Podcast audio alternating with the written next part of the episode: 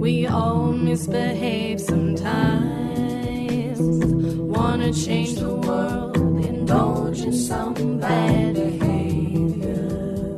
Hello and welcome to Bad Behavior. My name is Nicola. And I'm Rosalind. and how have you been bad this week, Rosalind? Okay, Nicola, we've wanted to talk about the idea of choosing child free on this podcast for a really long time. And I say child free rather than childless because childless makes it seem like you're missing out on something, and child free is more of a decision that you've made. This has been on my mind recently because it was my birthday a couple of days ago. And I'm getting older. You sure are. Um, stop. So, look, I've got some well meaning, beautiful, wonderful role models who happen to be older women in my life, and they want me to have kids. And as I get older, I feel sort of a pressure to plan it out and to have children. And you know, I was thinking about that and I realized that it's true. You know, there is a huge amount of pressure on women to have kids. It's kind of this idea of motherhood is conflated with the idea of womanhood. And if you don't want to have children, you don't want to be a mother, then there's something wrong with you. You know, you're not a proper woman in some way. And, you know, you're, you'll change your mind later when your biological clock kicks in and, you know, it will be the best thing you ever did in life, you know? And it's crazy that it's just something that I personally never really thought about.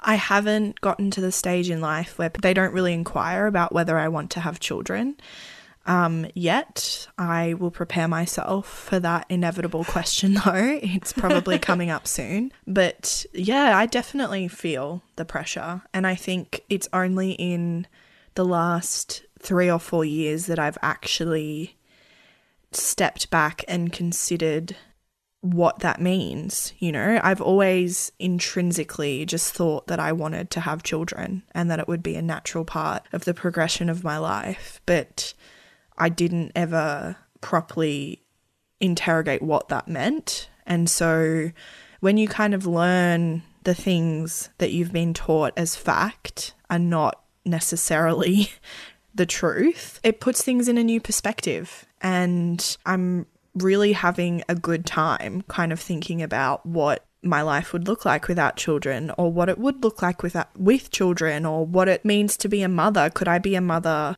if i you know didn't have a partner like those kinds of things are what i've been thinking about so Well, it's the fairy tale that we've been sold, right? It's it's like the nursery rhyme. What is it? First comes love, then comes marriage, then comes a baby in a baby carriage. I suppose that in some ways the success of a woman's life is tied up to children in a, in a strange way, and sort of questioning that and interrogating that idea is really interesting. Whether or not you decide to have children or not.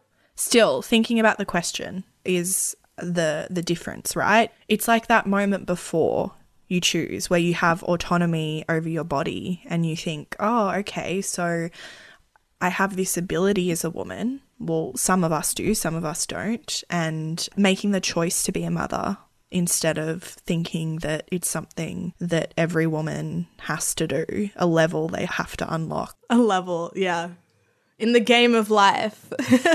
And it's such a radical notion, too. Like, throughout my life, I think it's so interesting to think about all the different times where you just get taught that women have children, and then being a woman is to be nurturing and to take care of people and to raise kids. All these things are, are just intrinsic to your value. when actually that can look different to different people and you know you don't have to biologically birth a child to be mothering in life or to mentor young people and you also don't have to do that at all and you can still be a woman you can still identify as a woman I know, absolutely. The world is your oyster. I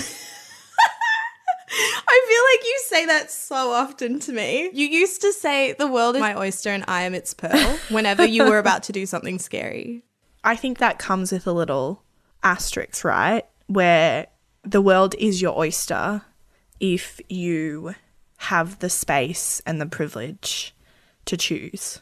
I think I can track very distinctly when I kind of came across the idea that I have this image of you like Sherlock Holmes, like with a little magnifying glass. That's exactly what I could do. I could go back through the years and pinpoint kind of an exact time period in which I had the the radical notion of, oh, maybe I do not have to have children.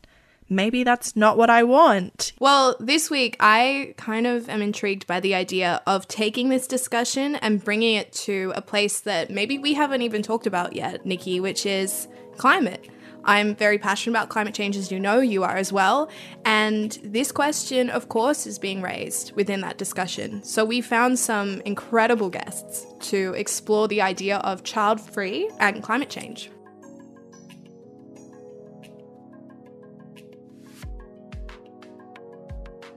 We have two guests for this episode the co founders of Conceivable Future, Meghan Kallman and Josephine Ferorelli. Conceivable Future is a network in the USA led by women, which works to raise awareness around the threat climate change poses to reproductive justice. They host house parties where they lead discussions around these issues and work to demand the end of US fossil fuel subsidies.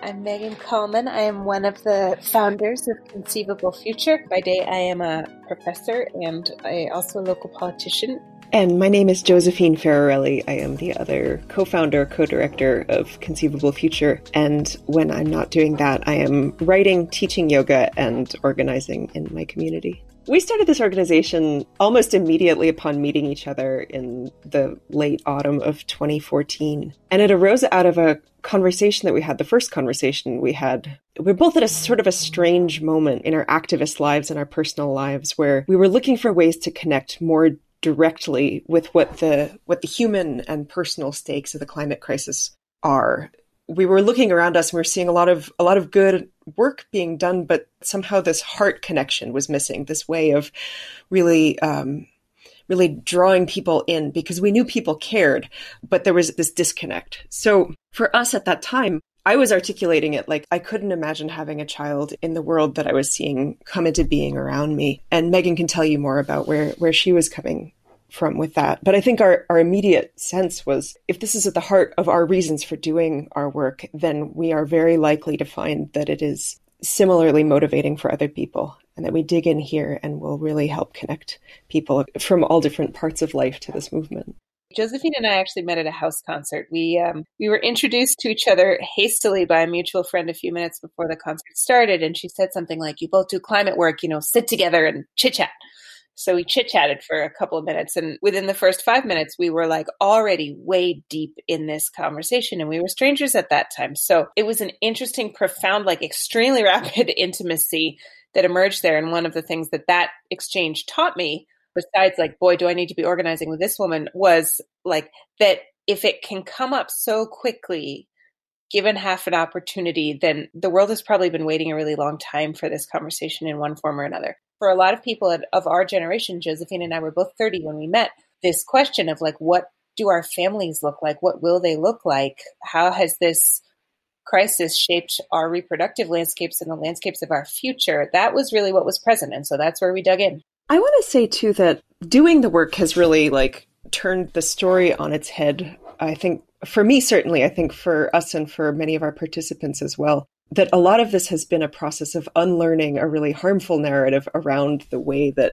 reproduction and the climate crisis relate, right? That we all grew up, um, especially white middle class people grew up with this narrative that overpopulation is one of the main drivers and that it's this very unquestioned piece of dogma that we proceed with. And so we, we internalize guilt about wanting to have a baby, all that stuff. And we locate our activist potential in this choice that's essentially very personal and not substantively political, right? We can make political meaning out of it, but I think a lot of us, before we started having this public conversation, were wasting a lot of energy trying to come up with the right answer. And it was really only through getting together and having this conversation out loud in public that we started to see that there is no right answer. It's the fact of the question, the fact that we're asking this question that's the call to action, that's the the real heart of what we're pointing to here.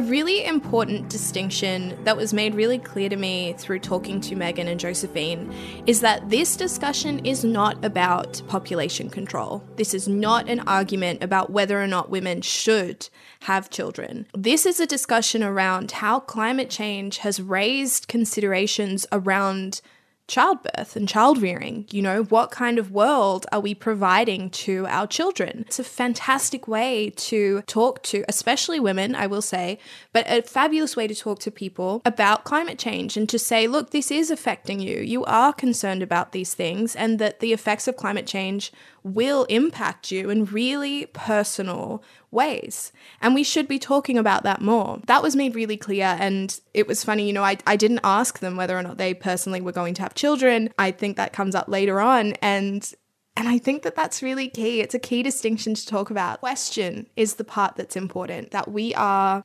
looking at something that for so many people is just this not even question thing that you do. You know, we talked about the pressure that we have to be mothers. And yet, climate change is one of the big things that come up when you go, should I, shouldn't I? I'm a climate um, activist and I know a lot of different women in the climate space. And I have so many discussions about this. You know, should I have children? Maybe I shouldn't because the world will look so different, or it's another person out in the world creating waste, or, you know, all of these different things. It's just, it's so intriguing to me and it's so separate from the answer. I don't really care whether or not someone says yes or no. That's a personal thing. The question itself plants a seed, right? It gets you thinking about motherhood in a way that maybe you hadn't considered before. You need to consider the world that you're bringing your children into outside of just succumbing to the pressures of of being a mother. I think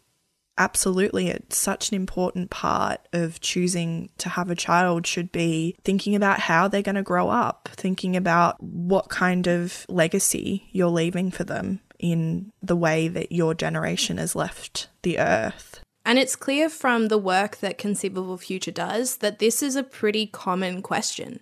This is something that does raise a lot of key issues with people. And that is in itself hugely important to interrogate. The fact that across the world, people are thinking about their reproductive rights within this space, and we're not talking about, you know, how to solve it enough. Yeah, I think it's really, really important as a way to access the child free conversation. For me, it's been really transformative to learn about the gendered impacts of climate change and then from there learning about how the world that I would be bringing my children into. And it certainly, like, it doesn't leave me with much hope, you know. I don't really, I don't feel very good about bringing children into the world right now. So I don't know. I think it's, it's one of the first ways in which I've actually been able to have some perspective from the conversation. It feels like a valid reason, you know. I don't, I, I feel like before I haven't had a valid reason. A valid reason not to have children? Yeah, yeah, I think so. Do you need one?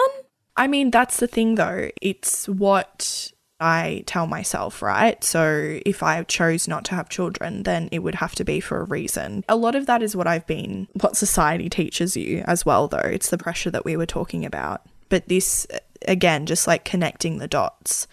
As I've gotten older and learned more about climate change and the advocacy in that space, I think that it's really opened up the child free discussion for me.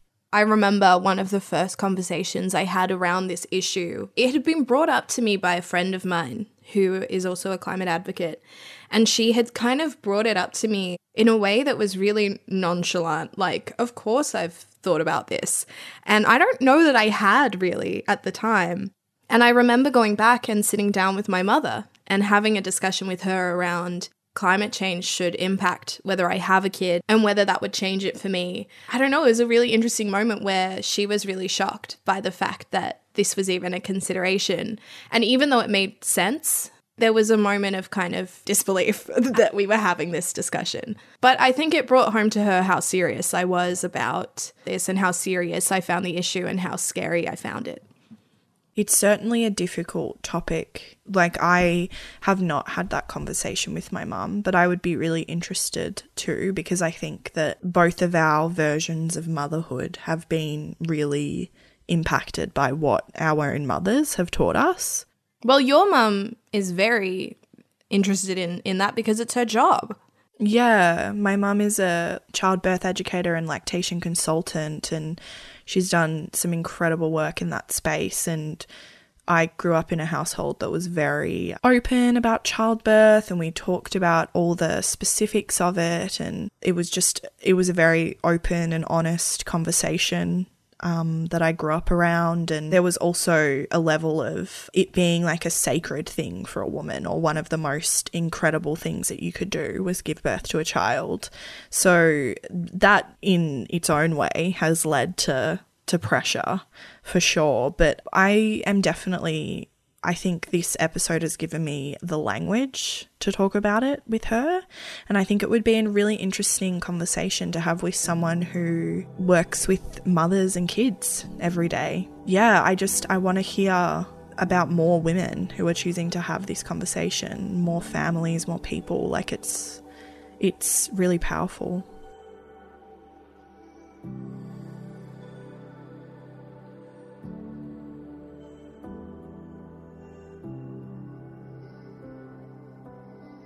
Coming to terms with the fact that we were not tr- taking good enough care of the future that I would feel comfortable having a child, which doesn't mean I'm not going to do it, but that I had to ask myself this question was a, was a nasty shock. These questions are not new; they are the climate crisis brings them up again.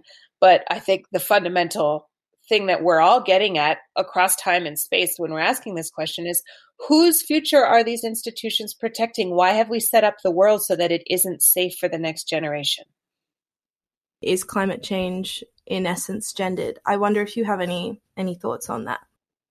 I think that every major social crisis breaks down along class lines, along gender lines, along racial lines. Everything that was happening is still happening. The terrain becomes more uneven. The crisis has this scale that's beyond human scale right? And so there's no aspect of human life that isn't shaped in some way by what we're experiencing now or what we will experience in terms of it. So pretty much any aspect of it you want to pick, you can think about it with gender in mind. The stuff that seems most relevant now, especially because the coronavirus has this kind of microcosm of the climate crisis, when there's a disaster, when something unforeseen happens, the people who are most situated to help other people are the people who've been doing that already.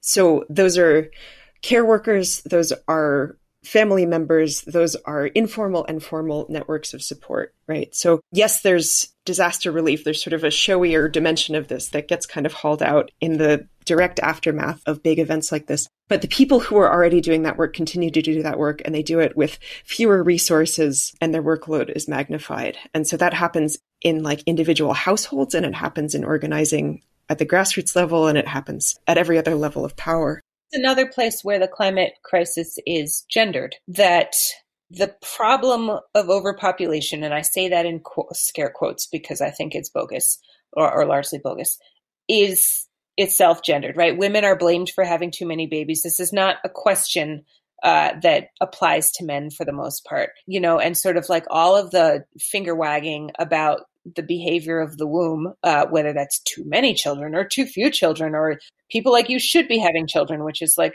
terribly coded language for usually classism and racism or some combination.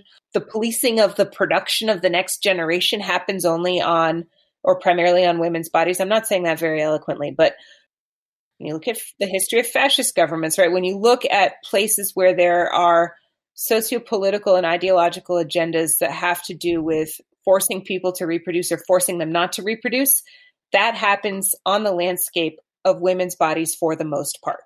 And as we enter an era where the sort of combined pressures of climate plus the fight about contraception and abortion that is unfolding all, you know, certainly all the way across the United States and to different degrees around the world, right? You have this battleground being fought on the physical self, you know, and I'm using these categories. Gender is bigger than male and female, but, and I use these categories sort of as, I mean to be inclusive, and I also mean to be historically accurate, which is to say that, like, normally it's people who are either identified as women by somebody else or identify themselves as women. And that's another place where, like, this fight shows up in ways that don't affect men in the same way. One of the things that Conceivable Future does is they get testimonies from women, right? And sort of collects those stories. How does hearing those stories from women affect what you do and affect you? This is an interesting question because I think Josephine and I both kind of came into this work thinking that hearing a lot of people's stories would help us, quote, make a decision. You know, I would say that after five, almost six years of doing this, I have a much fuller and like more nuanced appreciation for everybody's position for like all of the gazillions of stories that we've heard and we've heard a lot right? Like in the house parties there are a number of themes that come up in conversations. In the testimonies there's a number of themes that come up. We see those over and over again but they look a little bit different on everybody. And so hearing hearing like the richness and the breadth of experience is something that has been really humbling and really profound in the beginning of the feminine mystique is the chapter called the problem that has no name and she's writing about getting letters from women all over the united states being like i feel like there's something wrong and you know i have a husband and two children and a house and a, you know a white picket fence or whatever whatever i have that are the sort of markers of health that i'm supposed to have and the markers of well-being and i still feel like I there's a problem and I don't know what the name is. And so she titles the beginning of this book the problem that has no name. And the book later, you know, goes on to talk about all of these issues. And in naming sexism, right, you give the problem a name, you give the problem leverage through giving it a name, and, and leverage shifts systems. Um, and so I would say that our testimonies are designed to function in a similar way. Like that's a story that we tell sometimes as a way to just sort of put into focus why we think there's value in doing that. But I also think there's value in people telling their own stories and owning their own truth, right? There's value for the person who's sharing there's value for whoever hears it. And and those things are not the same but they're both valuable.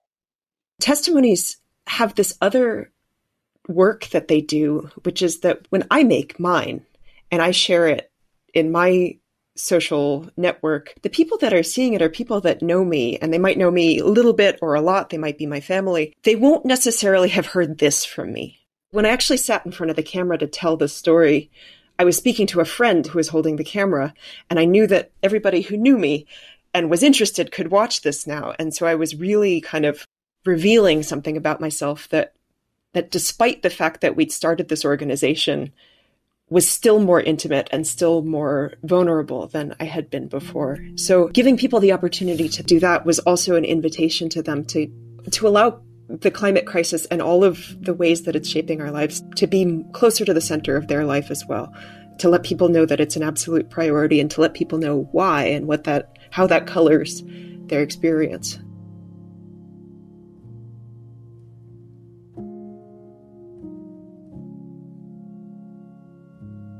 A conceivable future testimony is a statement around how the climate crisis is shaping someone's intimate decisions, such as childbearing and parenting decisions. Testimonies are often made by women at conceivable future house parties. They are personal and heartfelt and showcase some of the varied concerns people have, whilst never being prescriptive about other people's decisions. Josephine and Megan kindly allowed us to include an audio clip from one of the conceivable future testimonies.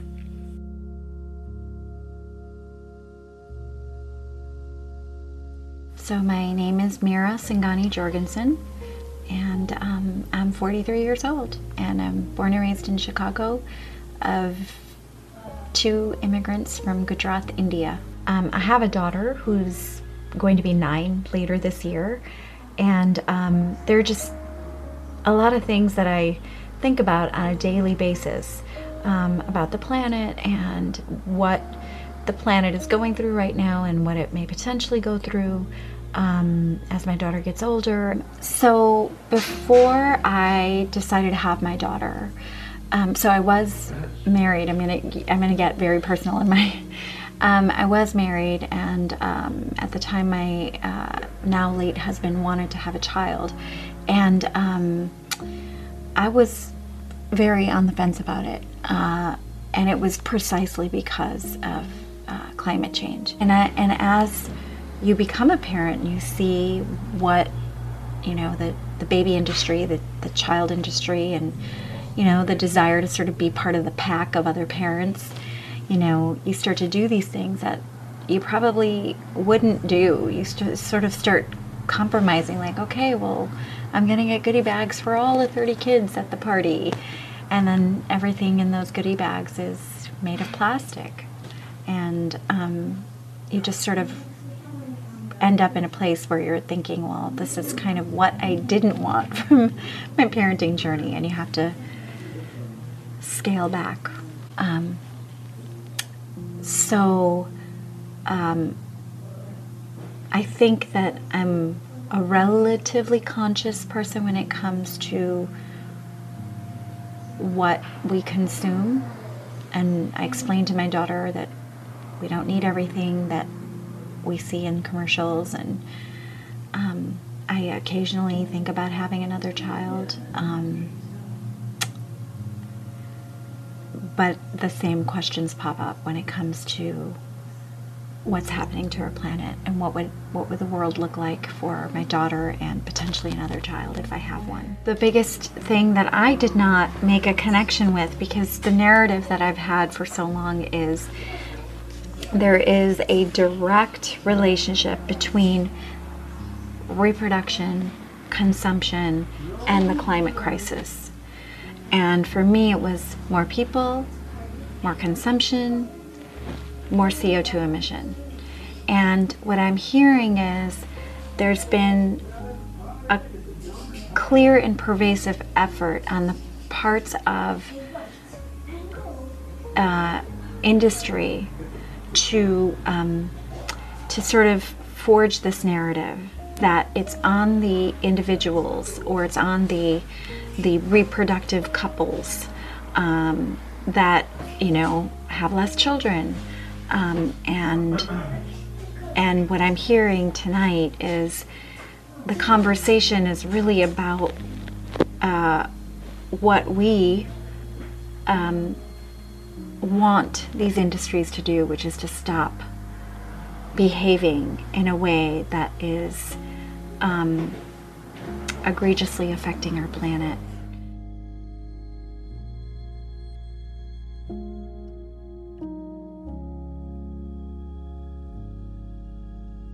The individual level that makes people pay attention, though, I think is responsible for one of the biggest fallacies in neoliberal organizing and specifically neoliberal climate organizing, right? Which is that just because it's the individual level that makes you pay attention or the heart stories that makes you connect doesn't mean that individual behavior modification is how we solve the problem. And that's like, that's a rub that we have come into contact with a lot. And Josephine alluded to this at the beginning of our conversation, but we have been socialized as a generation in a lot of ways to like think of your womb as your, like the sum total of your political impact, right? There was this series of articles that came out of Sweden a couple years ago from Lund University. Nobody looked them up; they're not worth reading. But um, among them, the claims in there was like the most climate conscious thing you can do is to have one fewer kid, and that kind of messaging redirects attention away from the system that is producing the problems and towards individual people.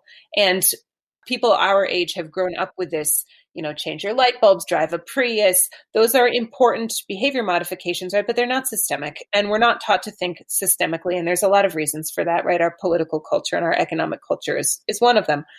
But, um, but that heart connection, right? The challenge in this type of organizing is to move from the heart connection that brings you in to the systemic work that shifts the institutions and the environment in which we're all living so there's this problem of scale that's not just the climate crisis is enormous and we individuals are so small. It's also we view this issue as something to be taken on privately. There's a degree of like shame and guilt around, oh, I'm going to do the best I can to be the greenest person I can, but I'm never going to mention it to another living soul, which is really pervasive and has been really pervasive At least in my world, the people that I know, there's always been this sort of social taboo of talking about the climate crisis because it immediately brings to mind all this guilt we feel about how we're consuming. Instead of provoking the question, why is it so carbon intensive to be an American in the first place or an Australian? We're kind of neck and neck for per capita emissions or like why is it so carbon intensive to have a child in the first place like all of these questions go unasked when we do things like the university of london does which is to give only solutions that can be executed by individuals without systemic change or without systemic demand I feel like I've had so many conversations where you try and open it up to that wider picture and people immediately think you're attacking them and go, but I recycle. I promise, you know. I mean, that's indicative of a problem and a challenge in our culture. And by our culture, I mostly mean sort of Western wealthy culture, but I, but to an extent, it's worldwide, right? That we don't see ourselves as part of a unit, right? We see ourselves as individuals. And certainly the US has a very strong narrative of individualism, and it's like a big piece of our sort of national myths. But that's a shift that takes time because there's tremendous guilt and shame um, I think for people who are maybe a little bit older than us, I mean, this is a hard conversation for folks of our parents' generation who are confronting the possibility of a world without grandchildren, feeling like they should have done more, feeling like, you know, they fell asleep on watch, tremendous anger and grief for people of our generation and younger, feeling like, you know, they were not given a chance. There's a really beautiful testimony on our website by a young woman who was 23 at the time or something. And she says, you know, I feel like being able to be have a child should be everybody's human right, and I feel like that's been taken away from me. And of all of the quotes that I have heard in the course of this project, that one has stuck with me the most because I think it really exemplifies the degree of grief I guess the the personal sort of meets the political, and this is a really difficult space to navigate because it's such a deeply personal topic. How do you navigate that in the testimonies and the house parties? I think that once we arrived at this position, it became kind of easy to navigate, which is that in this instance, the personal is really not political. The personal is taking place on on this stage of these political factors, these things beyond our control. We're doing what we can in the political sphere, in the collective sphere. And we're understanding that there is no right answer, right? That everybody is doing what they can with a relatively foreclosed future with some bad options.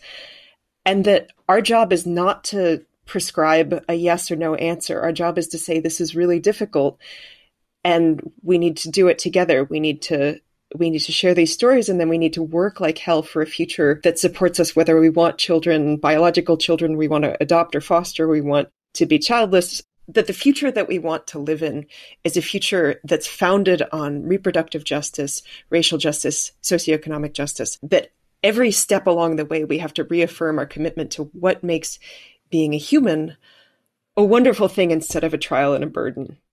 We do occasionally uh, get these like population control missives in our emails, which again totally miss the point, right? The point isn't that we should be controlling specifically women's, but people's bodies um, and controlling their reproduction. The point is that we should be fixing the problems that make reproduction a challenge I think you're pointing to this thing, which is that when you take reproduction as this holistic thing, this part of all of our lives, that whether we become biological parents or not, you take the pressure off that individual that like, will you or won't you? Yes, there's a right answer and you probably won't pick it just because that's the nature of the discourse around motherhood specifically, I would argue when you sit back and, and you hold space and you listen, you get a much richer, much more useful, and much more interesting story. Meghan, you were talking a little bit about some of the themes that came up during testimonies. I'd love if you could talk a little bit about that. There's a couple that I really like to talk about because they speak to me, and a couple that Josephine really likes to talk about because they speak to her. So this is this is an easy question. Usually, um, there's two big sort of sets of fears. Uh, on one end of the spectrum is what sort of harm will my child do to the world in terms of carbon emissions and plastic that they produce and, you know, used diapers floating around in the ocean and whatever else. And on the other end of the spectrum is what sort of harm will a hotter, meaner, less stable, less predictable world do to my child? And we try to really help people sit in the second one, right? Both concerns are valid. Obviously, everybody's concerns are valid, whatever they are. But the first one is, you know, again, the fact of having a child, and certainly in the United States and Australia, given the levels of consumption and the systems under which we live, right? Like you could diminish your carbon footprint to the point of killing yourself and make no impact on sort of the greater trajectory of climate change. So consumption is like it matters, but only in a very limited way. This question of like what's selfish, right? We hear people attribute themselves um, with selfishness pretty much no matter what they're doing, right? If they're choosing not to have a child, people come in feeling like maybe that's a selfish choice. Some people think that having a child is a selfish thing to do because you're taking resources from other mm. people out of other people's hands the name calling selfishness is like is so pervasive i think for most women that we we don't even really notice what it's standing in for we don't see what's the you know what's the critique what's the politics behind it? Whether you have a child or not you are already feeling this anticipatory grief or this unfolding grief about what's in store for us in our later years and all the younger people we love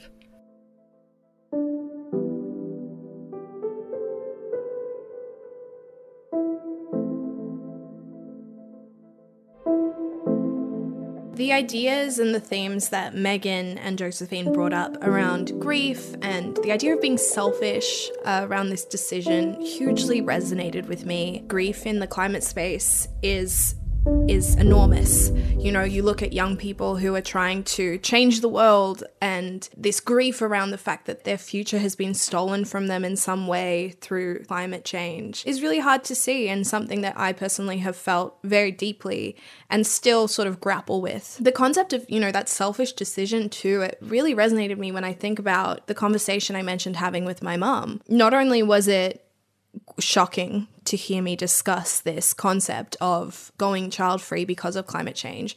But it was also really disturbing to her in terms of considerations about my future and what my life would look like, and, and perhaps some way the joy that I would gain through having kids. Nicola and I, when we talked about this episode, and also when I talked to Josephine and Meghan, the question around would you have children, it was really clear that the answer wasn't important. And I didn't want to say whether or not I would have children, uh, weirdly, um, because I felt like it would detract from what we're talking about and from that idea. But, you know, this grief, children were always something that I wanted since I was like three years old. And never something I questioned. And even when I did, it wasn't so much would or I wouldn't I. It was just kind of, isn't it interesting that I have a choice? Great, it's made.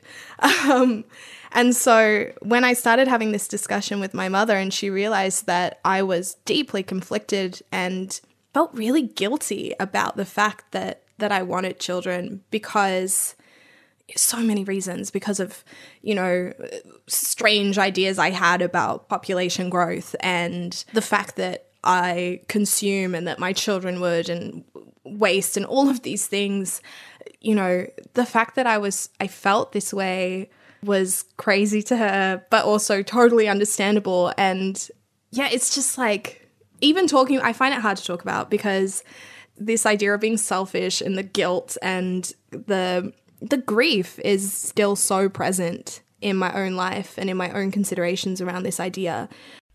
No, I think I think you've described it well and I think it's interesting too because I could see how the grief and the guilt would also be apparent on the other side of that decision as well of choosing not to have children. You kind of have to grieve this part of yourself that you thought, you know, as a woman was going to happen with your life. And you kind of have to grieve the loss of that acceptance from society as well. So, it, grief is a huge part of it. It's a, an important part of the conversation. I think people should be aware that when you think about these type of things, it does bring up trauma, it brings up sadness, you know.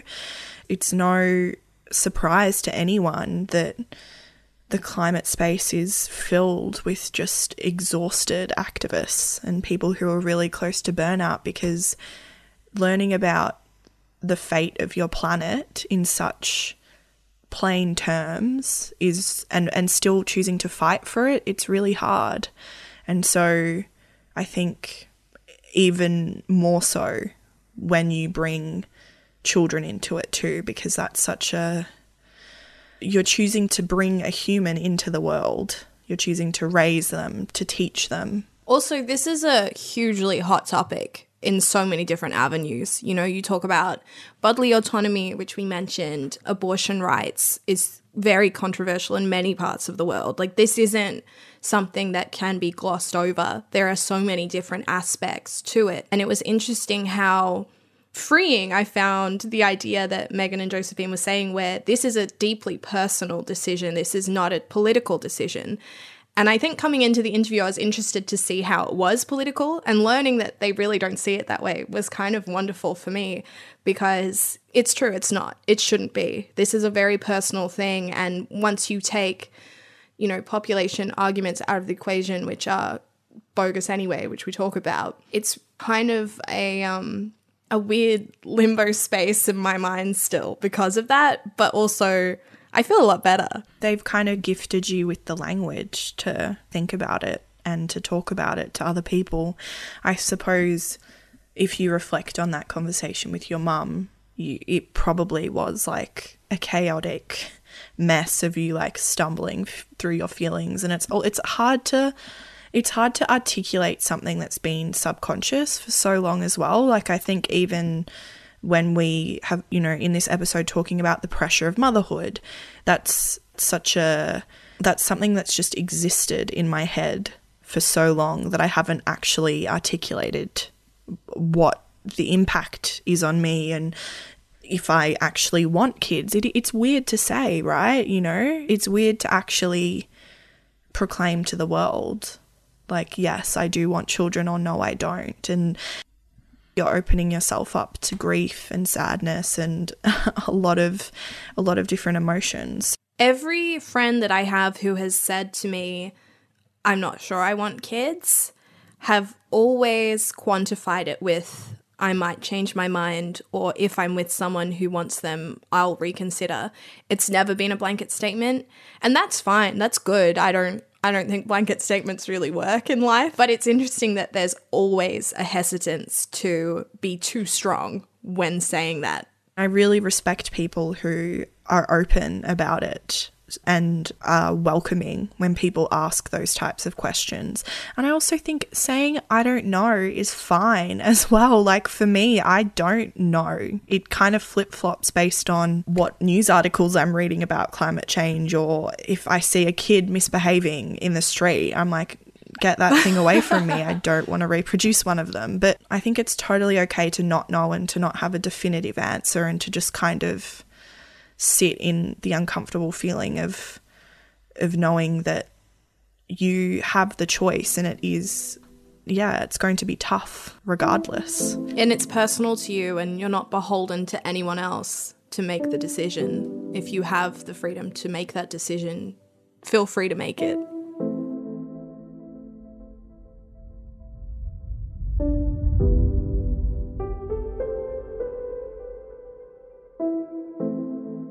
What is the what's the response to conceivable future been? Have you had negativity?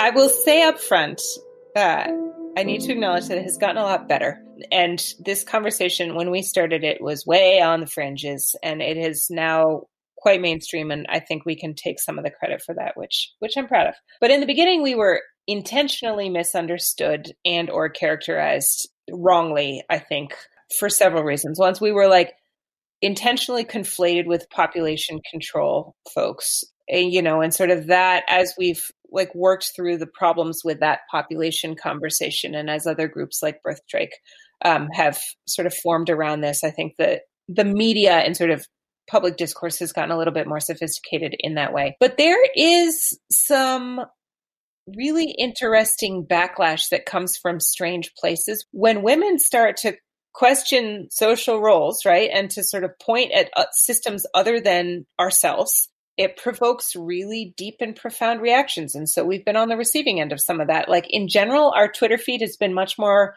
humane than I would have expected, honestly.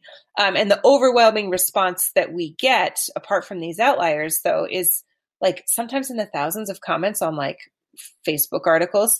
Like, God, I thought I was the only person who felt this way. I mean, it's a primarily a sense of relief, I think, for others. Josephine, you're gonna have to help me. I just I just totally blew that answer. no, it was good. It was good. I did want to point out that so we got we got in our inbox this one time a, a family portrait of a man and, and a woman and their 14 children, and the the body of the email just said, uh, "Sorry, ladies, the breeders will always win."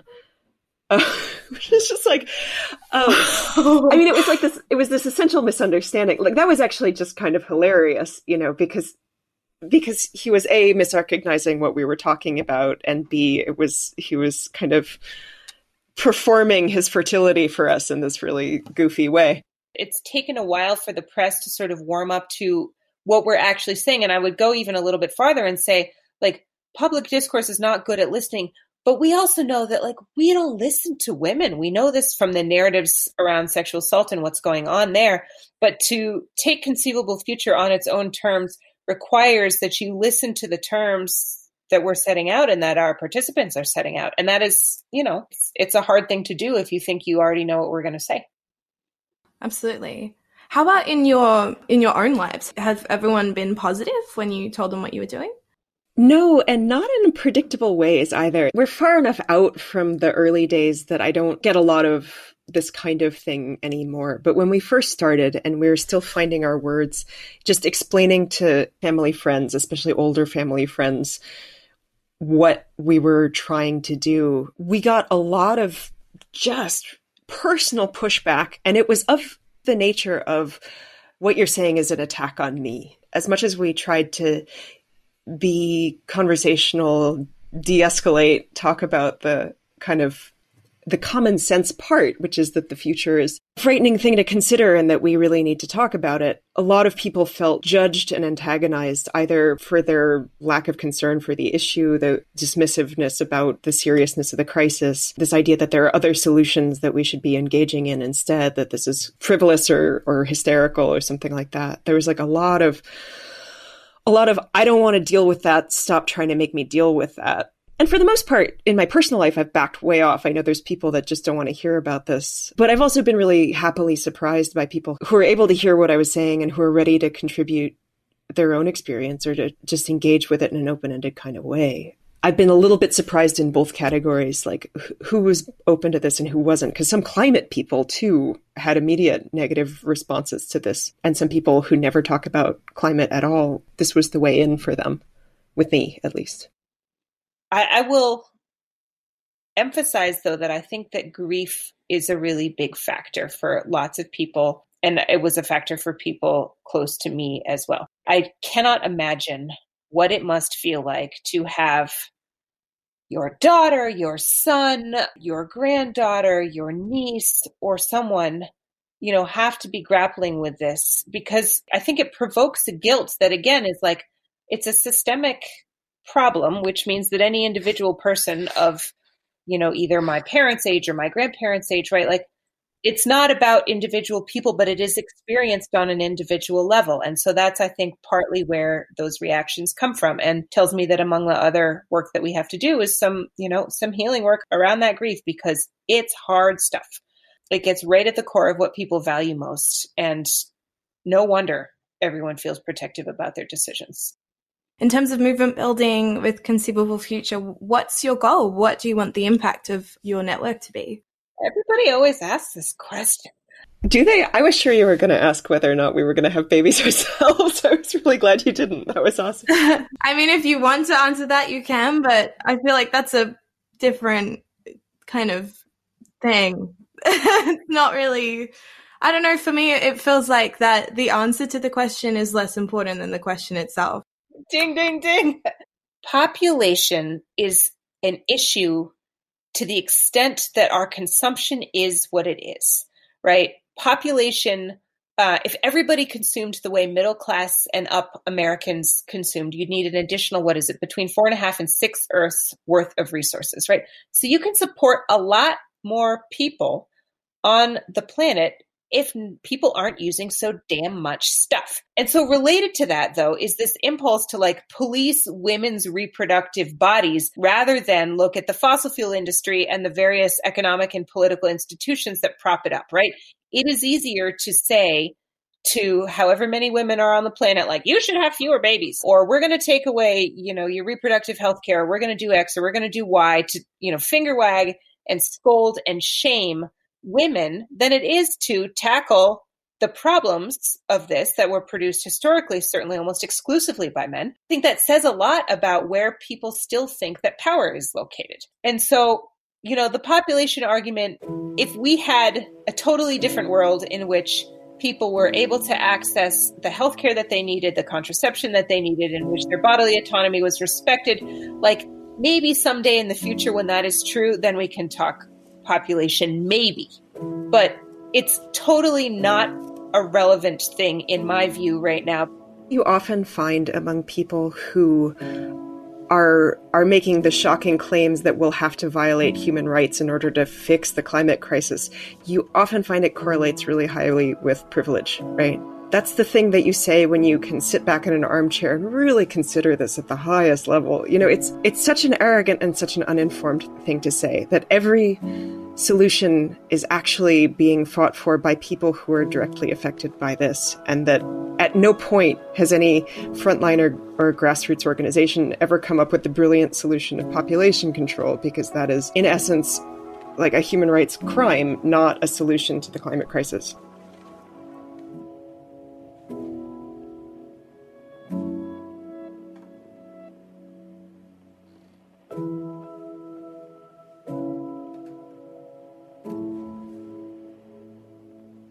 Thank you so much for joining us for another episode of Bad Behavior. It was absolutely incredible to talk to Meghan and Josephine, our first international guests on Bad Behavior. I encourage everyone to have these conversations with their friends and family. It brings up a lot of different things. It can be a hard conversation to have, but I think it's important to reflect on how climate change affects us in such a personal and deeply emotional way. Check out the testimonies on Conceivable Future's website. And also, they have a free and open source house party kit that you can download and use to help you have discussions like these in your own home. Thank you so much for joining us. And if you really enjoyed this episode, then you should check out our Patreon because we have juicy episode extras on there. We'll see you mm. soon. Bye. Bye. We all misbehave sometimes wanna change the world, indulge in some bad.